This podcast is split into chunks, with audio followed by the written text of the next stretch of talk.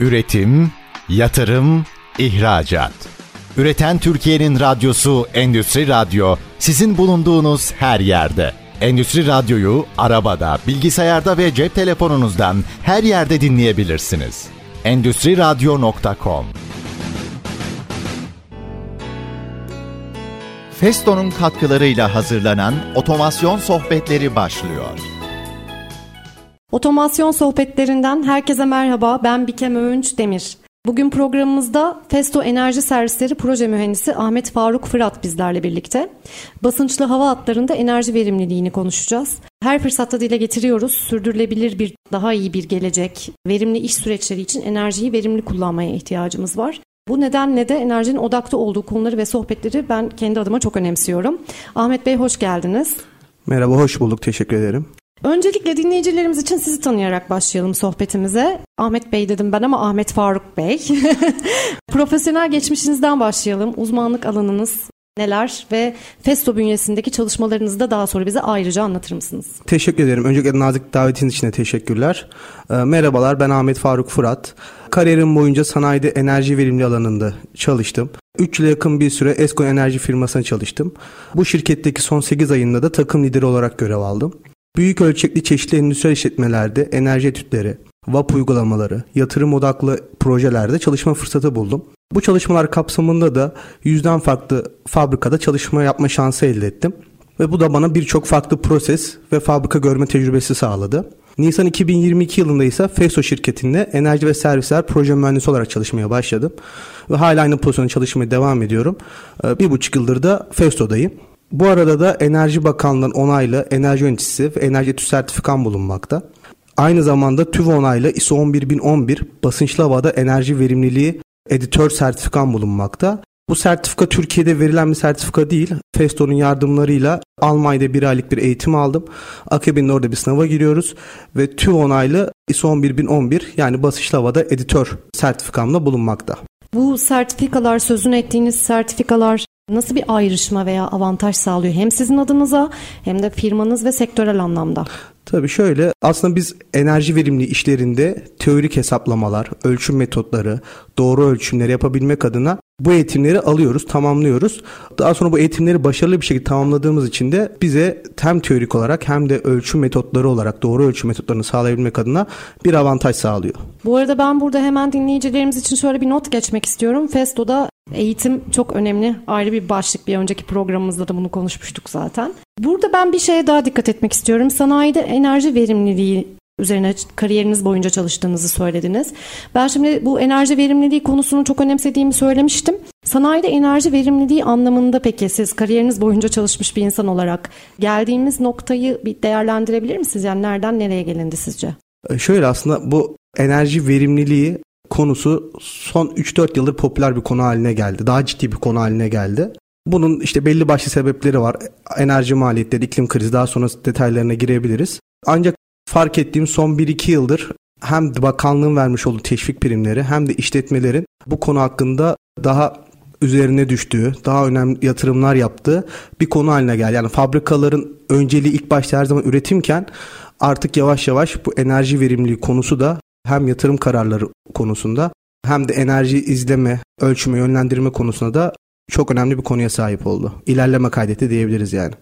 Peki burada şunu da ayrıca altını çizmek istiyorum. Şirketler, yani aslında sanayi bunu gerçekten bir enerji verimliliği, işte iklim krizi, maliyetler vesaire bu bilinçle mi yerine getiriyor sizce? Yoksa bu işin bir de aynı zamanda bir prestij ve görünürlük tarafı da var mı? Şöyle, tabii prestij ve görünürlük tarafı kesinlikle var.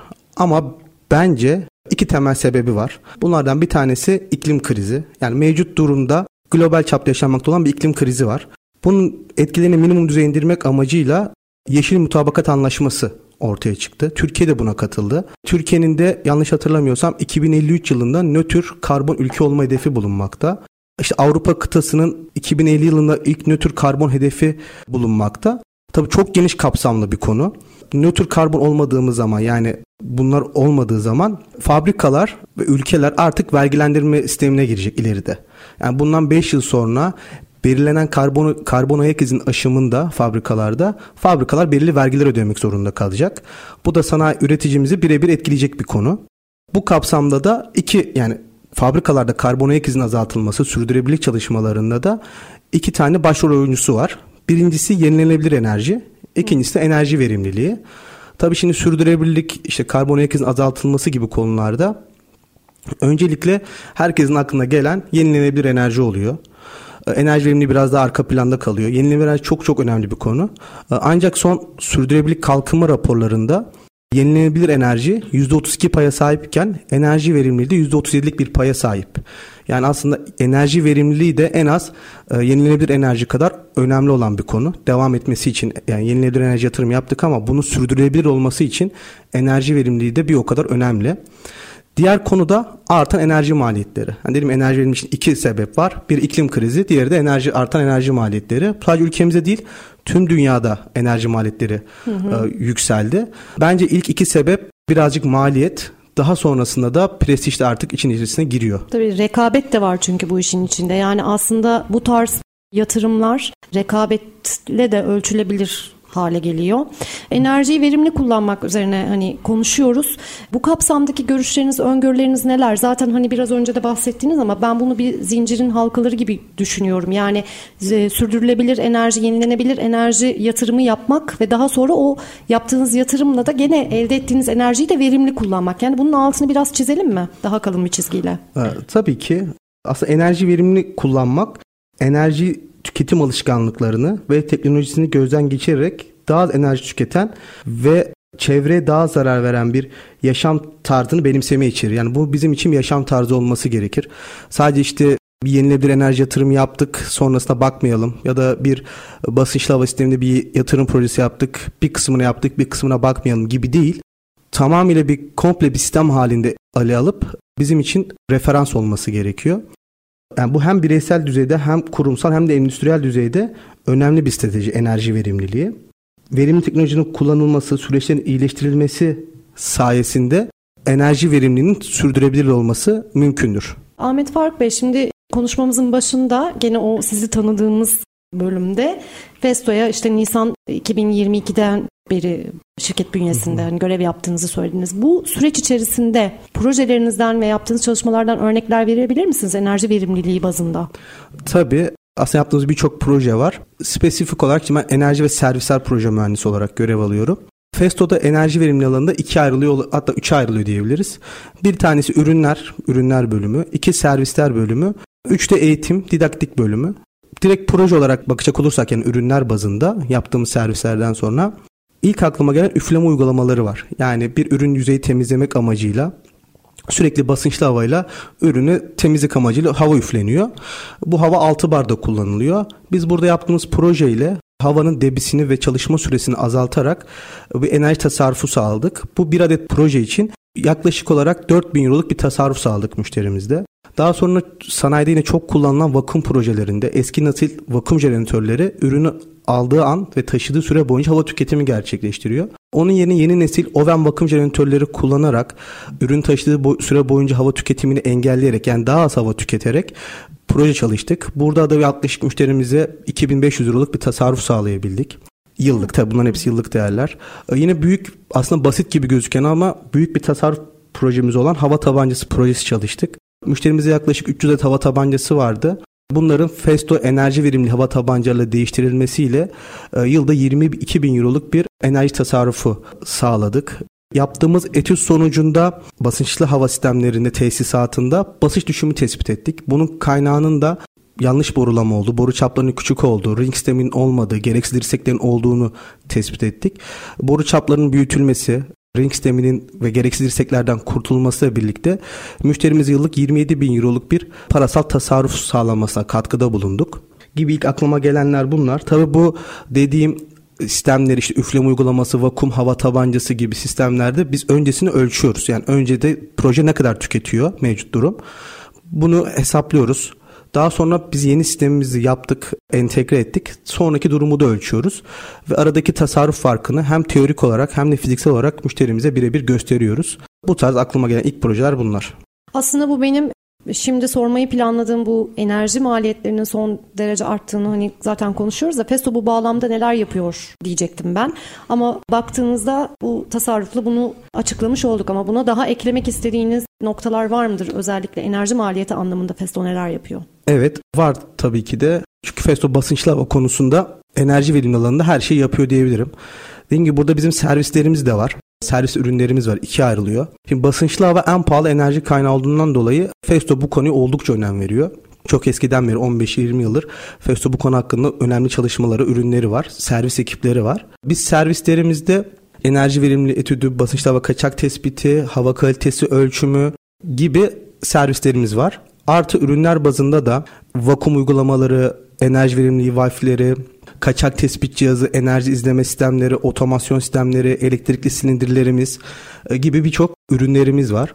Bunlarla ilgili örnek veriyorum yine pneumatik bir silindirden elektrikli silindire dönüştürüldüğü zaman proses buna müsaade ediyorsa yaptığımız çok güzel projeler var. Müşterilerimize kazandırdığımız projeler var. Etüt servislerimiz var ve enerji verimliliği eğitimlerimiz oluyor. Didaktik tarafından ayrı bir bölümümüz var sadece eğitim amaçlı. Festo aslında bunları yapıyor. Hava kaçaklarına bakıyor, enerji izleme sistemleri kuruyor. Aslında bizim ana mottomuz ölçmediğimizi bilemeyiz, bilmediğimizi yönetemeyiz. Ve bunları sürekli olarak ölçmek istiyoruz. Anlık ölçümler değil, çevresel faktörler de işin içine girerek, üretim sayıları için içine girerek bunları sürekli olarak izleyip bu değerleri yorumlamasını istiyoruz müşterilerimize birlikte. Beraber yorumluyoruz. Bu kapsamda da enerji izleme sistemleri kuruyoruz. İşte sadece basınçlı hava değil, doğalgaz, nitrojen, azot gibi debometrelerimiz, enerji sayaçlarımız, dew point ölçerlerimiz, basınç ölçerlerimiz mevcut, ürünlerimiz mevcut. Yani aslında enerji verimliliğine yönelik çalışmalarınız müşterilerinizle başlıyor ve bu bitmeyen bir yolculuk gibi de algılayabiliriz. Çünkü enerji bitmeyecek bir konu aslında bakarsanız. Hiçbir zaman kapanmayacak bir konu. Aynen öyle. Dediğim gibi basınçlı havada çok pahalı bir enerji kaynağı olduğu için, kontrol edilmesi zor bir enerji olduğu için hiç bitmeyecek bir konu ve sürekli irtibat halinde oluyoruz müşterilerimize başladığımız projelerde baştan sona kadar. Bu enerji verimliliği etüdü kısmını biraz detaylandıralım mı? Yani ne anlıyoruz o enerji verimliliği etüdünden? Tabii şöyle aslında basınçlı havada enerji verimliliği etüdü dediğimiz biz komplike bir sisteme bakıyoruz. Yani sadece işte satışını yaptığımız pneumatik sistemlere vesaire ya da enerji izleme sistemlerine değil komple sistemi komplike baştan sona entegre bir sistem şeklinde inceliyoruz ve ki böyle olması lazım. Şimdi basınçlı hava sistemlerinde mevcut durumda %30'a kadar tasarruf sağlanabilir standart bir basınçlı hava sisteminde. Bu %30'un alt kırılımlarına baktığımızda bunun %34'lük kısmı kompresörlerin değişimi, kompresör odasının lokasyonunun değişimi gibi. İşte %16'sı basınçlı hava dağıtımı. %49'luk kısmı uygulama ki bunun %35'lik kısmı basınçlı hava kaçakları, %14'lük kısmı ise pneumatikte enerji verimli ürünlerin kullanılması ve %1 de havanın basınçlı havanın kalitesi şartlandırılması konusu. Burada %1 basınçlı hava şartlandırılması konusu biraz %1 düşük gelebilir kulağa. Ancak sürdürülebilirlik anlamında da en önemli konulardan bir tanesi basınçlı havanın kalitesi konusu. Eğer bizim havamız kalitesi kötüyse yani havamızın içerisinde su ve yağ varsa bu sefer pneumatik ürünlerimiz sürekli olarak arızaya geçecek. Yani ömür saykılarını tamamlayamadan arızaya geçecek, kaçağa sebep olacak. Ve cebimizden sürekli olarak para çıkacak. Bunun önüne geçmek için neler yapabilir şeklinde inceliyoruz. Biz öncelikle etüt basınçlı havada enerji verimli etüdünde bizim referansımız ISO 11011. Burada öncelikle kompresörleri inceliyoruz. Kompresör dairesini inceliyoruz. Kompresörün çalışma yüklerini, çalışma sürelerini inceliyoruz. Burada nasıl projeler çıkartabiliriz? Kompresyon çalışma senaryolarını değiştirebilir miyiz? Odanın durumu nasıl? Atıksı geri kazanımı sağlayabilir miyiz? Gibi kompresörlere bakıyoruz. Daha sonra kurutuculara bakıyoruz. Kurutucularda havanın kalitesini ölçüyoruz. Dew point ve yağ değerini. Basınç düşümlerini inceliyoruz. Basınç sensörleri takarak örneğin kompresör 7 barda çalışıyorken üretimde kaç bar hava tüketiyorum ben? Neden bu basınç düşümüm var? Ve bunu nasıl engelleyebilirim? Ona pneumatik ekipmanlarda enerji verimliliğine bakıyoruz. İşte hava tabancası, üfleme uygulamaları, vakum uygulamaları gibi. Ve daha sonra enerji izleme sistemi var mı? Enerji izleme sistemi varsa bu doğru verileri alınabiliyor mu? Yoksa neleri izlememiz lazım? Gibi. Bir de 2 saatlik bir demo kaçak tespiti yapıyoruz. Yani baştan sona aslında her şeyi inceliyoruz. Bu anlattıklarına baktığımız zaman aslında biz kompresör satıcı bir firma değiliz. Kurutucu, büyük kurutucu satıcı firma değiliz. Ya da mekanik tesisat yapan firma değiliz. Buradaki amacımız tamamen tarafsız bir şekilde mevcut durumu ölçüp, biçip müşterilerimize tarafsız bir şekilde teknik danışmanlık yapmak. Bizim birinci önceliğimiz bu. Çok teşekkür ederim. Bu etüt konuşmasına devam edeceğiz. Çünkü merak ettiğim birkaç tane soru daha var bununla ilgili. Ama şimdi kısa bir araya gitmem gerekiyor. Döndüğümüzde otomasyon sohbetlerinde Festo Enerji Servisleri Proje Mühendisi Ahmet Faruk Fırat'la sohbetimiz devam edecek. Şimdi kısa bir ara. Üretim, yatırım, ihracat. Üreten Türkiye'nin radyosu Endüstri Radyo, sizin bulunduğunuz her yerde. Endüstri Radyo'yu arabada, bilgisayarda ve cep telefonunuzdan her yerde dinleyebilirsiniz. EndüstriRadyo.com. Otomasyon sohbetleri kaldığı yerden devam ediyor. Festo Enerji Servisleri Proje Mühendisi Ahmet Faruk Fırat bugünkü yayın konuğumuz. Basınçlı hava sistemlerinde enerji verimliliği üzerine sohbet etmeye devam ediyoruz. Programımızın ilk bölümünde enerji verimliliği etüdü üzerine konuştuk. O süreci bize anlattınız Ahmet Faruk Bey.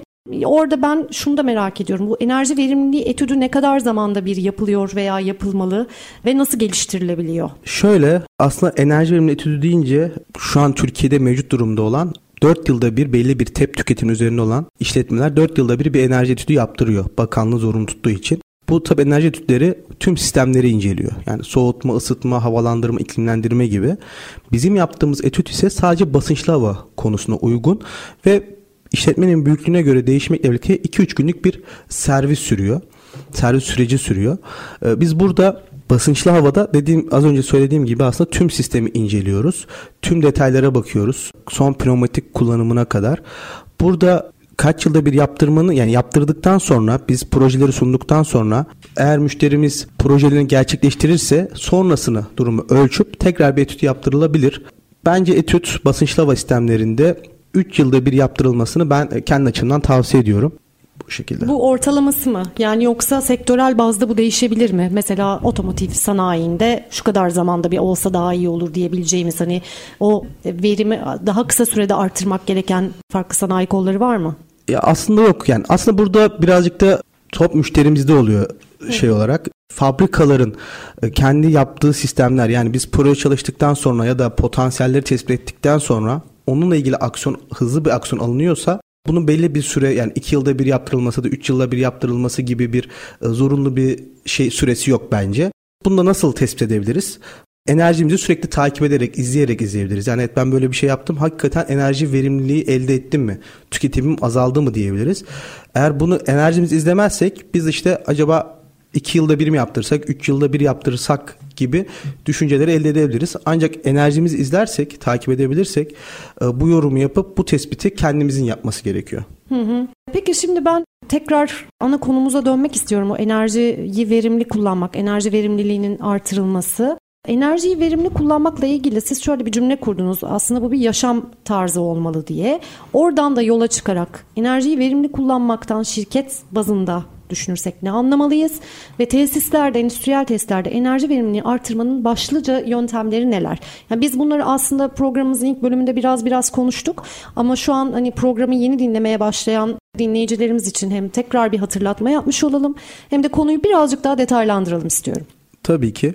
Öncelikle tesisimizin enerji yük profili bu konuda çok önemli. Yani biz bir enerji verimliliği projesi çalışacaksak, enerji verimliliğine önem vereceksek bu fabrikamızdaki enerji yük profili mutlaka tespit etmeliyiz. Ağırlıklı enerji tüketen sistemlerin neler olduğunu mutlaka tespit edilmesi lazım.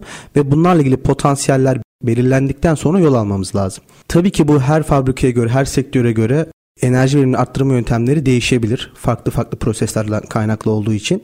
Ama şöyle bir sıralayacak olursak, öncelikle birinci önceliğimiz enerjinin izlenmesi. Bunu çok defa söyledim ama çok önemli bir konu. Çünkü dediğimiz gibi yine ölçmediğimiz bir şey hakkında yorum yapmamız çok zor. Sürekli takip etmediğimiz bir konu hakkında. Önce enerjimizi ölçmeliyiz. Biz ne kadar tüketiyoruz, hangi verimde çalıştırıyoruz, ne kadar verim alabiliyoruz. Daha sonra otomasyon ve akıllı kontrol sistemlerinin kurulması. Yani ben verileri alıyorum, bunları işleyebiliyor muyum? İşledikten sonra hangi konularda eksiğim var, hangi konularda iyi, neden farklılıklar oluyor? İnsan faktörü olmadan oraya müdahale edebilir miyim? Öncelikle enerji izlemeliyim. Daha sonra da bunu bir otomasyon akıllı kontrol sisteminin üzerine kurmalıyım. Bu iki madde aslında her fabrikanın yapması lazım. Sektörel ya da işletmenin büyüklüğüne göre değişmeden enerji izlemeli ve bunu bir sistem üzerine dökmeli. Daha sonrasında basınçlı hava sistemlerinde enerji verimliliği projeleri olabilir. İşte bunlar yeni nesil kompresörler olabilir. Kompresörün atıksı geri kazanımı olabilir. Odanın durumunun yenilenmesi olabilir. Pneumatik son kullanım noktalarında, pneumatik ekipmanlarda enerji verimliliği ürünlerinin kullanılması önemlidir. Basınçlı hava kaçaklarıyla mücadele yine oldukça önemli bir konudur. Personel eğitimi ve farkındalığın arttırılması yine diğer bir önemli konudur. Basınçlı hava dışında aydınlatma sistemlerinin enerji tasarrufları, LED lambaların kullanılması gibi, işte yalıtımların yapılması soğutma sistemlerinde, su ve buhar yönetiminde, su ve buhar kullanımında özellikle verimli teknolojiler ve süreçlerin kullanarak enerji verimliliği yakalayabiliriz. Bunları takip edilmesi lazım. Dediğim gibi atık enerjinin yönetilmesi çok önemli bir konudur. Ve son olarak yenilenebilir enerji kullanımı, tesisin enerji ihtiyacının bir kısmını yenilenebilir enerji kaynaklarından, işte güneş, rüzgar, hidroelektrik gibi sağlamak da enerji verimini arttıran bir yaklaşımdır. Hı hı. Peki enerji verimliliği ürünleri dediniz ya, biraz bu ürünlere değinelim mi? Neler projelerden örneklerle de anlatılabilir? Şöyle, basınçlı hava kısmında birinci önceliğimiz çok hava tüketen noktalarımız varsa, örneğin bir silindirimiz varsa daha az hava tüketen silindirleri tercih etmek, daha az sürtünme kaybını sağlayan daha kaliteli ürünlerin kullanılması. Hava kaçaklarının önüne geçebilmek amacıyla daha kaliteli ürünlerin kullanılması. Örnek veriyorum, hortum, yani pneumatik hortumun farklı bir marka, ona bağlantı yaptığın fittings'in ayrı bir marka olmaması gerekiyor. İkisinin de aynı marka, aynı kalitede ürünlerin olması gerekmekte.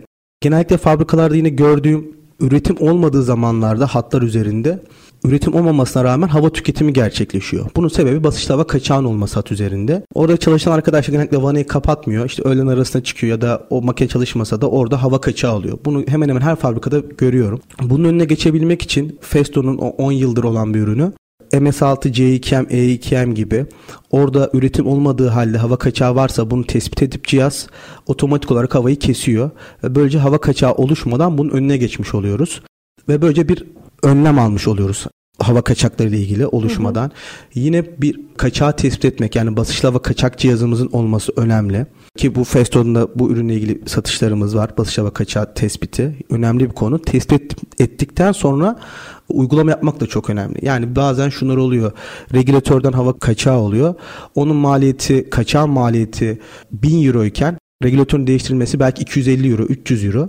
Ama o regülatör değiştirilmiyor. Orada kalıyor. Sürekli hava tüketimi, enerji kaybına sebep oluyor. Bunlar önemli konular enerji verim ürünlerinde ya da üfleme uygulaması, vakum uygulamalarında mutlaka yeni nesil teknolojilerin takip edilmesi ve bunlarla ilgili aksiyon alınması gerekmekte.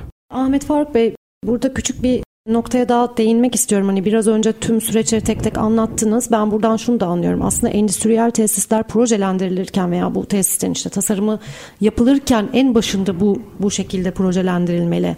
Bu konuda da verdiğiniz destek var mı? Ya da daha sonrasında o projelendirme sürecindeki belki dinamikleri biraz konuşabiliriz. Nelerle karşılaşıyorsunuz? Ne kadar sürüyor? Neler öneriyorsunuz şirketlere, tesislere? Şöyle, aslında basınçlı hava tamamen dediğim gibi birbirine bağlı sistemler. Yani benim kompresörüm çok yüksek verimli bir kompresör olabilir. Ama tesisatım çok kötüyse, basınç düşümüm çok varsa bunu benim için çok bir anlam ifade etmeyebilir. Yine çok fazla tasarruf potansiyelim var. Ya da kompresörüm çok iyi, tesisatım çok iyi, pneumatik sistemim çok kötü. Yine birçok enerji kaybım oluyor. Tam tersi senaryolarda düşünebilirim. Yani pneumatik sistemim çok iyi, kompresörüm çok kötüyse de yine burada bizim düzeltmek için yapmamız gereken çok sistem var. O yüzden komplike bir şekilde değerlendirmemiz lazım. Basınçlı hava tesisatından başlayacak olursak, yani ilk fabrika yatırım yaptığı zaman basınçlı hava sistemlerine mutlaka boru çaplarının düzgün olması lazım, uygun olması lazım. Basınç düşümünün minimum düzeyde olacak şekilde boruların çaplandırılması lazım, boyutlandırılması lazım. Daha sonra basınçlı hava tesisatının olmazsa olmaz mutlaka ring sisteminin kurulması gerekiyor ki basınç düşümü yaşamayalım. En çok karşılaştığımız konulardan bir tanesi ring sisteminin olmaması ve boru çaplarının küçük seçilmesi. Bunlardan kaynaklı birçok enerji tasarrufu olabiliyor. Onun dışında pneumatik ekipmanlarda yeni nesil ekipmanların kullanılması, regülatör filtrelerin, şartlandırıcı gruplarının mutlaka olması, ilk baş yatırımlarda daha sonrası için bizim başımızı ağrıtmaması adına önemli bir konu. Bunlara dikkat edilmesi gerekiyor. Ürün geliştirme anlamındaki çalışmalarınız neler? Yani şöyle bir şey başınıza geldi mi bilmiyorum. Hani ben bunu tamamen göreceli bir şekilde soruyorum. Bir tesisi incelemeye aldınız ve sizin adınıza da belki de daha önce karşınıza çıkmayan bir problemle karşılaştınız. Enerji verimliliğiyle ilgili olarak. Hemen bununla ilgili bir çalışma başlatıp bir ürün geliştirme sürecine giriliyor mu? Yani o tesise özel spesifik bir çalışma yapılıyor mu? Veya bu konuda nasıl adımlar atılıyor? Şöyle, aslında Festo'nun benim çalıştığım bölüm, teknoloji management bölümü bu şekilde çalışıyor. Yani bizim standart ürünlerimizin dışında olan sorunlar için ekstrem çözümler buluyoruz. Bu zaman zaman ürün, yani direkt ürün geliştirmek olarak değil aslında, ama third part ürünlerle farklı projeler çalışarak oluyor. Yani bir ürünü, evet bir ürün var ama bu ürünü işte biz geliştirelim, burada Ar-Ge'sini yapalım direkt bizzat değil. Ancak buna nasıl proje çalışabiliriz? Nasıl farklı bir yoldan bakabiliriz? Belki orada iki ürün yerine bunu tek ürüne nasıl indirgeyebiliriz? Ya da tam tersi senaryo. Bunu iki ürün var ama bunun yerine çift ürün verelim. Havayı X yolundan değil de Y yolundan akıtalım gibi çözümler buluyoruz. Bunlar için de harici proje çalışıyoruz. Zaten bunlar için ekiplerimiz de var. Yani Festo'nun kendi bünyesinde Customer Solution dediğimiz, silindirler için ayrı, vanalar için ayrı, elektrik otomasyonu için ayrı, enerji verimliliği için ayrı bir teknik ekibimiz var, teknik kadromuz var. Standart dışı sorunlara çözüm bulabilmek amaçlı. Peki uzaktaki noktalarla nasıl çalışmalar yapıyorsunuz? Yani endüstriyel tesis sizin bulunduğunuz noktada değil de bambaşka bir bölgede mesela. Zaten öyle oluyor genelde bu arada. Oralara tabii ki de gidiyoruz Festo olarak. Örnek veriyorum, Ankara'da, Manisa'da, İzmir'de. Zaten Festo'nun hemen hemen her ilde temsili teknik danışmanları oluyor. Ve bazı noktalarda da proje mühendisleri oluyor ki biz de az önce dediğim gibi müşterilerimize zaten direkt teması bulup oralara gidiyoruz. Şimdi ekstrem durumlarda bazı çözümler gerçekleştirdiğinizi, ürünler geliştirdiğinizi söylediniz ya biraz önce. Bunu bana örneklendirebilir misiniz? Mesela şöyle bir problemle karşılaştık süreçte ya da böyle bir açık vardı durumla ilgili, enerji verimliliğiyle ilgili ve biz böyle bir ekstrem ürün veya çözüm geliştirdik gibi. Şöyle diyebilirim. Müşterimizin hava kalitesiyle ilgili bir sorunu vardı. Bununla ilgili kestirici bakım çalışması olması adına oraya bir D-point sensörü yerleştirdik. Daha sonra buna bir alarm çıkışı verip eğer hava kalitesi istediğimiz standardın dışına çıktığı zaman bize uyarı versin. İşte gerekirse vanayı boşaltsın gibi bir çalışma yaptık. Ve hatta belli bir değeri aştığı zaman debi değeri, yani o hatta kaçak olduğu anda üretim varken bize yine bir alarm sistemiyle uyarı versin. Ya da işte ürünler bazında, yani elektrik ürünlerimiz gelişimi oldu. Yani pneumatik sistemlerine elektrikli sistemler projeleri çok çalıştık. Ancak o elektrik kısmı, elektrik otomasyon kısmı bambaşka bir konu olduğu için biz de orada topu arkadaşlara atıp onlarla beraber yapıyoruz. Orada uzmanlık alanı olan arkadaşlarımız var. Onların çok farklı çeşitli projeleri var. Aklıma direkt gelen spesifik özellikle otomasyon konusunda bir konu yok. Peki Festo bu anlamda eğitim çalışmaları yapıyor mu? Biraz belki bu enerji verimliliği ile ilgili eğitim çalışmalarına da değinebiliriz araya gitmeden önce. Tabii ki zaten Festo'nun eğitime çok önem veren bir şirket. Ayrı bir didaktik bölümü var. Bu konuda enerji verimliliği ile ilgili onların profesyonel öğretmenlerle eğitimleri de var. Ancak biz de, yani Festo Enerji Servisleri olarak müşterilerimizde zaman zaman bunlarla ilgili eğitimler ben veriyorum. Yani nelere dikkat etmemiz lazım, neler yapmamız lazım, biz neler yapıyoruz gibi. Ya da bir herhangi bir işte ürün satışı olduğunda veyahut da bir servisi bitirdiğimizde, yani etüdü bitirdiğimizde, basınçlama etüdünü, daha sonrasında biz yani raporu müşterimize teslim edip orada işi bırakmıyoruz. Raporu müşterimize gönderiyoruz. Daha sonra bununla ilgili sunumu hazırlıyoruz. Tekrar gidiyoruz. Müşterimize anlatıyoruz. Kritik belirlediğimiz noktaları bir eğitim organizasyonu ediyoruz ve ben bu eğitimleri zaten orada 1-2 saatlik ya da bazen 2-3 saatlik yarım günlük bir eğitim organizasyonu yapıp çalışan arkadaşlara eğitimleri veriyorum. Ama profesyonel olarak eğitim veren bir ayrı bir didaktik bölümümüz var. Onlar tamamen profesyonel hocalarla olan, hani basınçlı hava nedir, enerji verimi neden önemli, enerji verimi neden pahalı, bunları deney yollarıyla anlatan, neler yapmalıyızı, yanlış bir ürün kullandığımız zaman ne kadarlık bir parasal kaybımız var, doğru ürün kullandığımız zaman ne kadar tasarruf sağlıyoruz gibi şeyleri deneysel yöntemlerle çalışanlara anlatıyorlar. Bizimki biraz daha sahada olan uygulamalar için. Bu konu yanlış, işte bunu bu kadar yaparsanız, bu yolla yaparsak, bu proje yaparsak tasarruf sağlayabilirsiniz. Bunlara dikkat etmemiz gerekiyor gibi eğitimler veriyoruz. Çok teşekkür ederim. Otomasyon sohbetlerine kısa bir araya gidiyoruz. Döndüğümüzde Ahmet Faruk Bey ile sohbetimiz devam edecek. Şimdi kısa bir reklam arası. Üretim, yatırım, ihracat. Üreten Türkiye'nin radyosu Endüstri Radyo sizin bulunduğunuz her yerde. Endüstri Radyo'yu arabada, bilgisayarda ve cep telefonunuzdan her yerde dinleyebilirsiniz. Endüstriradyo.com Otomasyon sohbetleri kaldığı yerden devam ediyor. Çok keyifli bir sohbet söz konusu. Festo Enerji Servisleri Proje Mühendisi Ahmet Faruk Fırat'la enerji verimliliği üzerinde konuşuyoruz. Endüstriyel tesislerde enerji verimliliğini artırmanın aslında basınçlı hava sistemlerinde spesifik olarak. Küçük bir hatırlatma yapalım. Öyle başlayalım gene isterseniz Ahmet Faruk Bey. Basınçlı hava sisteminin enerji ve verimliliği değerlendirilmesi yapılırken neler öne çıkıyor, hangi dinamikler? Böyle bir hatırlatma yapalım programı yeni dinlemeye başlayanlar için. Daha sonra da ben sorularıma kaldığım yerden devam edeceğim.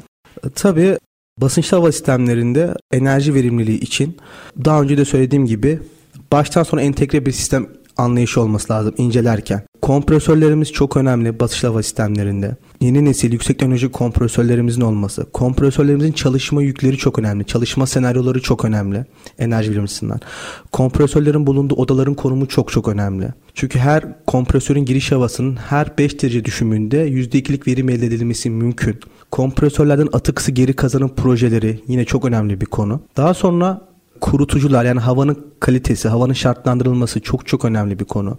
Dediğim gibi havanın içinde eğer su varsa, standartların dışında bir havanın içinde su varsa bu bizim ürünlerimizin çalışma ömürlerini kısaltır ve sürekli ürün değiştirmek zorunda kalırız.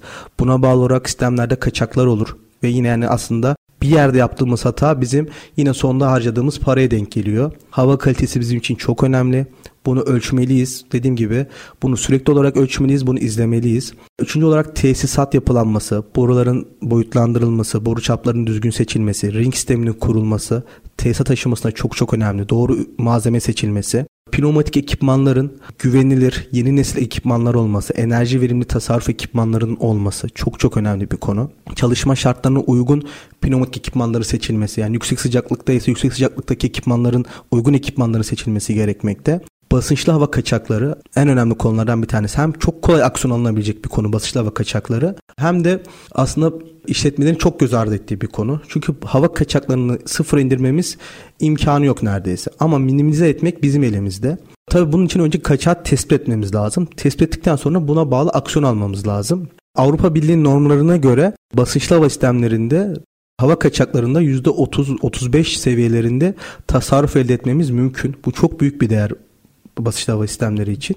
Yani bizim yaptığımız basınçlı hava kaçak tespit servisinde 3 günlük bir çalışmada 175 adet hava kaçağı tespit ettik ve bunun sonucunda da müşterimizde 14.000 Euro'luk bir tasarruf potansiyeli elde ettik ki bu 3 günlük bir çalışma. Belki bu 10 günlük bir çalışma olsaydı 20.000 değil 40.000 Euro'luk bir tasarruf potansiyeli olacaktı. 175 adet kaçak değil belki 300 adet kaçak tespit edecektik. Basınçlı hava kaçaklarıyla mutlaka mücadele edilmeli. Bunu ya kaçak tespit cihazı alarak kaçakları tespit edilebiliriz veyahut da enerji izleme sistemi kurarak bunu kaçak basınçlı hava kaçağı olup olmadığını tespit edebiliriz. Etüt servisi için hani direkt bir zaman belirtmedim. Aslında bu bize bağlı diye söylemiştim. Ama basınçlı hava kaçağı için eğer kaçak tespit cihazımız var ise bile bence yılda en az 1 veya 2 kere dışarıdan dış bir gözle, güvenilir bir gözle kaçak tespit servisi alınmalı. Kaçakları bir kontrol edilmeli. Ne seviyede olunduğu tespit edilmeli basınçlı hava kaçaklarıyla ilgili. Aslında bizim servisimizin adı basınçlı hava kaçakları da değil bu arada. Onu da düzeltmek istiyorum. Pneumatik sürdürülebilirlik kontrol servisi. Ama Türkiye'de çok bir karşılığı olmuyor bazen. O yüzden biz kaçak tespit servisi olarak parantez içinde anlatıyoruz. Pneumatik sürdürülebilirlik de çok önemli enerji veriminde. Yani aldığımız sistemleri doğru kullanma, doğru boyutlandırma, pneumatik hortumların doğru boyutlandırılması, karmaşık bir sistemin olmaması, filtrelerin değişmesi, bakımının yapılması. Bunlara da servis içinde bakıyoruz ve bunlar da enerji verimliliği çok önemli. Ve son olarak bütün bunlar yapıldıktan, dikkat edildikten sonra yaptığımız şeyleri izleyebilmek. İzledikten sonra da buna bağlı aksiyonları alabilmek. O izleme kısmına geri döneceğim ama şöyle bir detaya dikkat çekmek istiyorum. Tesislerin en göz ardı ettiği konulardan biri dediniz hava kaçakları, işletmeleri. Neden bu kadar göz ardı ediliyor peki sizce? Aslında göz ardı şundan ediliyor çünkü ne kadar pahalı olduğu bilinmiyor. Yani havanın ne kadar pahalı olduğu bilinmiyor. Hatta o kaçağın ne kadar maliyetli olduğu bilinmiyor. Ya bilinen taraflarda da kaçağı tespit edecek çalışan kişi sayısı olmuyor. Yani evet konuşuyoruz. Müşteri diyor ki evet farkındayım biliyorum ama oraya arkadaş yollayamıyorum. Tamir ettirecek arkadaşım yok diyor. Yani bununla ilgili belki bir ekip kurulmalı. Kaçaklar tamir edildikten sonra bir ödüllendirme sistemi koyulmalı ki böyle yapan fabrikalar da var. Ve bu tarz fabrikalarda gerçekten kaçak tespit seviyesinin %5'lerde olduğunu biz de verdiğimiz servis sonucunda gördük. Bununla ilgili bir ödüllendirme sistemi olabilir. Bununla ilgili ayrı bir ekip konulabilir. Farkında olsa bile tamir edecek ya da tespit edecek çalışan sayısı yok. Veyahut da hiç farkında değil. Yani mesela şunu çok görüyoruz. Sıcak çalışma ortamı var çalışanın. Basınçlı havayı bağlamış yani şey olarak kendisini soğutmak amaçlı kullanıyor. Halbuki onun yerine oraya bir vantilatör ya da klima bile taksa daha az para harcayacak. Yani basınçlı hava o kadar pahalı bir sistem. Ama o basınçlı havayla serinlemeyi tercih ediyor. Ya da işte dediğim gibi bir üfleme yapıyor kendisi. Üst başı temizleme şey yapıyor. Ki yani kaçaklarla mücadele edip bir tane kompresörü tamamen kapatan işletmelerde biliyorum. Yani kendisi kaçaklarla mücadele edeceğim deyip işletmenin cihaz alıp tek tek kaçakları bulup boş hava kullanımlarını temizleyip sadece bir yerde üst temizleme noktası yapıp gerekli ödüllendirme sistemlerini kurduktan sonra bir tane kompresörü tamamen başı çıkıyor. Yani o kadar önemli bizim için kaçaklar. Burada hemen enerji izleme sistemlerine değinmek istiyorum. Bunun altını çizelim diye de sizinle zaten programa başlamadan önce konuşmuştuk. Enerji izleme sistemleriyle ilgili bize detaylı bilgi verebilir misiniz? Ne anlıyoruz bundan? Nedir bu sistemler? Tabii. Şimdi basınçlı hava dediğimiz sistem aslında kompresörlerin havaya sıkıştırılması sonucu elde ettiğimiz bizim gücümüz. Bunun için kompresörlerin spesifik enerji tüketimlerini bilmemiz lazım. Yani ben birim hava başına ne kadar enerji harcıyorum? Benim maliyetim ne kadar bir birim hava için? Bunu bilmemiz için de bunu ölçmemiz lazım. Kompresörlerin üzerinde etiketler yazıyor. Doğru, enerji tüketimlerini ölçebiliriz, elektrik tüketimlerini, ama burada asıl konu kaç metreküp hava üretiyorum? Bu da literatüre zaten spesifik enerji tüketimi set değeri olarak geçer. Kilowatt bölü metreküp dakikadır. Biz havamızın debi değerini ölçüp sürekli olarak eş zamanlı olarak elektrik tüketimini ölçersek direkt olarak kompresörümüzün set değerini ortaya çıkartmış oluyoruz. Set değeri de yani spesifik enerji tüketimi dış ortam sıcaklığına bağlı olarak değişiyor, üretime bağlı olarak değişiyor, hava kaçaklarına, basınç düşümlerine bağlı olarak değişen bir konu. Bir, mutlaka bunu takip etmemiz lazım. Daha sonra üretimde dağılan hatlarda debi değerlerini yine mutlaka takip etmemiz lazım. Biz örnek veriyorum bir bardak üretirken kaç metreküp hava tüketiyorum? Bunun bana maliyeti ne? Ve ben bu bardağı üretirken saldığım karbon emisyonu ne kadar? Bunları hesaplayabilmemiz için ölçmemiz gerekiyor. İşte benzer 3 hat var, örnek veriyorum. 3'ünde demetre olduğunu düşünelim. 2 hat 5 metreküp tüketiyorken diğer hat 7 metreküp tüketiyorsa, daha fazla hava tüketiyorsa, ya benim hattımda bir sorun mu var acaba diyebilmeliyiz. Orada benim hattımda kaçak mı var ya da başka bir şey mi var? Ne oldu diyebilmeliyiz. Bu da debi değerlerini mutlaka takip etmeliyiz. Bir, kompresör çıkışı, iki, üretim hatlarını ölçmeliyiz ayrı ayrı. Daha sonra diğer konu havanın kalitesi, dew point değeri.